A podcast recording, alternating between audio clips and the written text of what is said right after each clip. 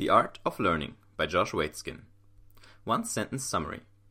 The Art of Learning explains the science of becoming a top performer, based on Josh Waitzkin's personal rise to the top of the chess and Tai Chi world, by showing you the right mindset, proper ways to practice, and how to build the habits of a professional. My favorite quote from the author is Growth comes at the expense of previous comfort or safety. Josh Waitzkin.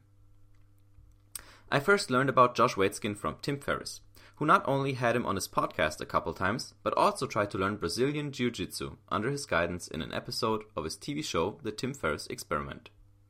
Josh is incredibly passionate about learning itself, more so than about any particular skill field or industry.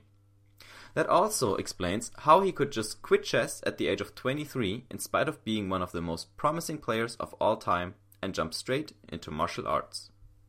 In 2008, he wrote this book to share what he's learned about what it takes to become a top performer, regardless of whether you're particularly talented or not. Here are three lessons about the secrets of top performance. 1. If you want to win, you have to lose first. 2. Don't turn distractions into excuses. Use them to get better. 3. Improve your recovery rate with high intensity interval training. Committed to kicking the world's ass in something? Let's look at the lessons learned from lead performers. The Art of Learning, Lesson 1 Losing comes before winning, not just in the dictionary. This answers the question what is the straightest path to top performance? When Josh was 10 years old, he started to play in adult chess tournaments. For the first time, he started actually losing a bunch of matches. Of course, Josh was frustrated but it was only through this frustration that he found a major flaw in his chess skills. He couldn't concentrate long enough to compete in serious tournaments. Adult chess matches are twice as long as the one in children's leagues, so Josh started working on his endurance. The only way to get better is to compete with people who are better than you. But competing against better people always means losing. This makes losing a necessary precursor of winning. However, Especially when it comes to children, we are very focused on a mindset of non competition today. The answer is somewhere in the middle. Losing too much is bad, but so is not losing at all. When you or your kid lose in something that's important to you, do this. First, remember that it's okay to be disappointed. 2. Be proud of yourself for showing up in the first place. And third, identify where to improve in the short term. Always use failure to set new short term goals which fuel a long term goal, and you'll never get discouraged from any particular loss. The Art of Learning, Lesson 2 Stay in the soft zone to accept distractions and perform in spite of them. This answers the question how can I deal with distractions during practice? Sometimes it gets really loud in the cafe I usually work in these days. Business meetings, students venting about their latest exam, loud coffee makers. On some days, it feels very distracting and I get annoyed, because it feels like the world won't let me focus. Josh would call this being in the hard zone. Our anger takes over and we can't perform at the level we're used to. But in reality, great performers can also deliver when conditions aren't ideal. For example, soccer players have to be able to execute a free kick or penalty even when thousands of people are raging in the stands around them. If you embrace distractions instead and learn to perform while they're present, you get better at being in the soft zone. In this state, you can ignore or even use disruptions to build mental resilience and make your brain stronger. For example, Josh once lost an important chess match because he had a catchy song stuck in his head. Learning from the loss, he started practicing at home with music playing, eventually aligning his thoughts with the rhythm. This worked so well that he started singing songs in his head before tournaments on purpose, so he could trigger this new flow state. The Art of Learning, Lesson 3 High intensity interval training will cut your recovery rate down fast. This answers the question what is the good method for training?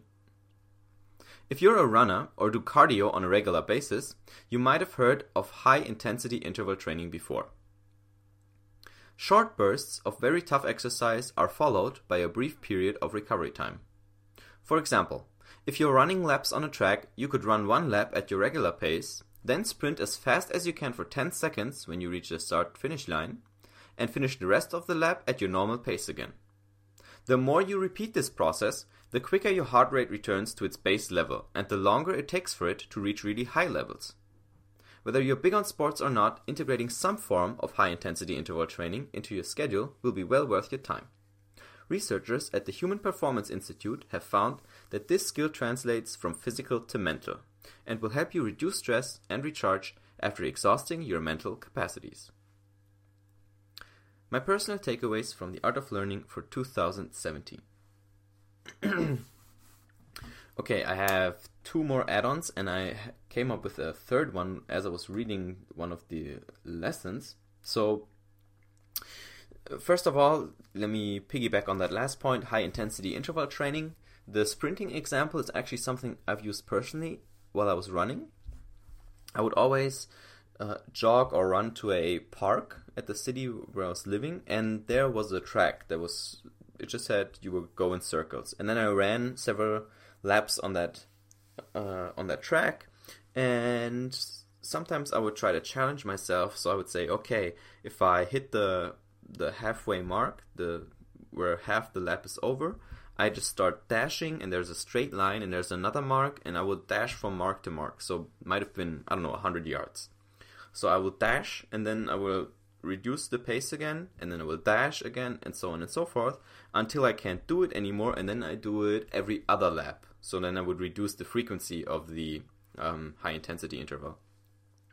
So uh, it's definitely true that this helps you both um, in in both ways in terms of your relaxing recharging period is shorter because you go back to base faster because your body gets used to being up and down up and down and it also of course over time over several sessions will take longer for you to reach that state where you're like okay i can't do it anymore because you build up endurance on the other end of the, of your um, performance spectrum too.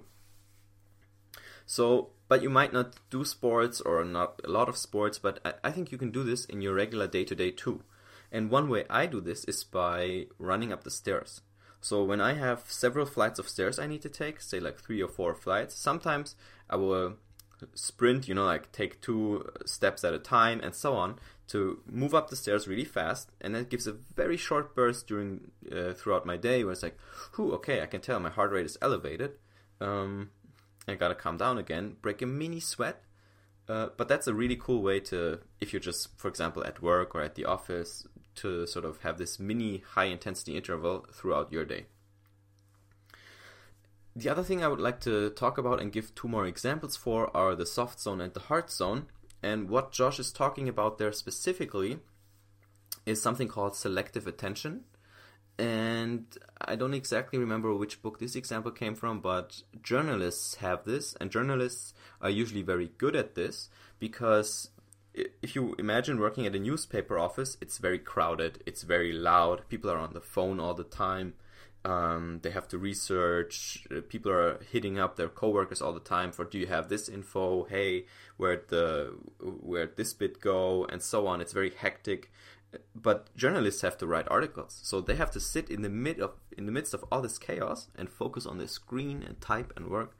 So journalists. So if you think of a journalist and what kind of insane pit of distraction distractions they're in most of the time. Uh, eventually, they will get really good at focusing in distracting places. So, and even if you're not a journalist, what you can do is sort of replicate what I sometimes do, or actually often do when I'm at school. It's similar, uh, but go to a cafe every once in a while and just try to do something something productive there, but be okay with all the distractions. Like you hear the coffee maker, there might be a TV playing in the background, people next to you on the table are talking, and so on. So the better you learn to get into into the zone with distractions around, the better you'll perform when there aren't any around. And another example I have, and I can't quite scrape this together, I think, is from basketball. You know how in basketball they're doing free throws and the opposite teams, uh, the opposite team's fans are behind the stands. They will try to distract the basketball player with these wiggle thingies and these blown up um, noise making things and so on. So they will try to distract the player uh, by wiggling them. But over time, as players get used to it, this actually helps them target because they can align sort of the basket with the audience in the background making this this wiggling noise, and it actually helps them because I think because the basket is still, it helps them see the basket more clearly when the background is moving. So that's very funny because actually it's a distraction tactic, but the real pros, the great basketballers, it helps them actually focus. So they've learned to deal with this distraction and actually um, use it to improve their their accuracy for throwing free throws. So I hope those gave some interesting background. Josh Waitzkin, cool dude. Check him out. Um, I think you can find some stuff on YouTube. He has several podcasts with Tim Ferriss that you can listen to. Really cool guy. Um, I hope you enjoyed this summary, and I hope you will apply this to whatever you will learn next.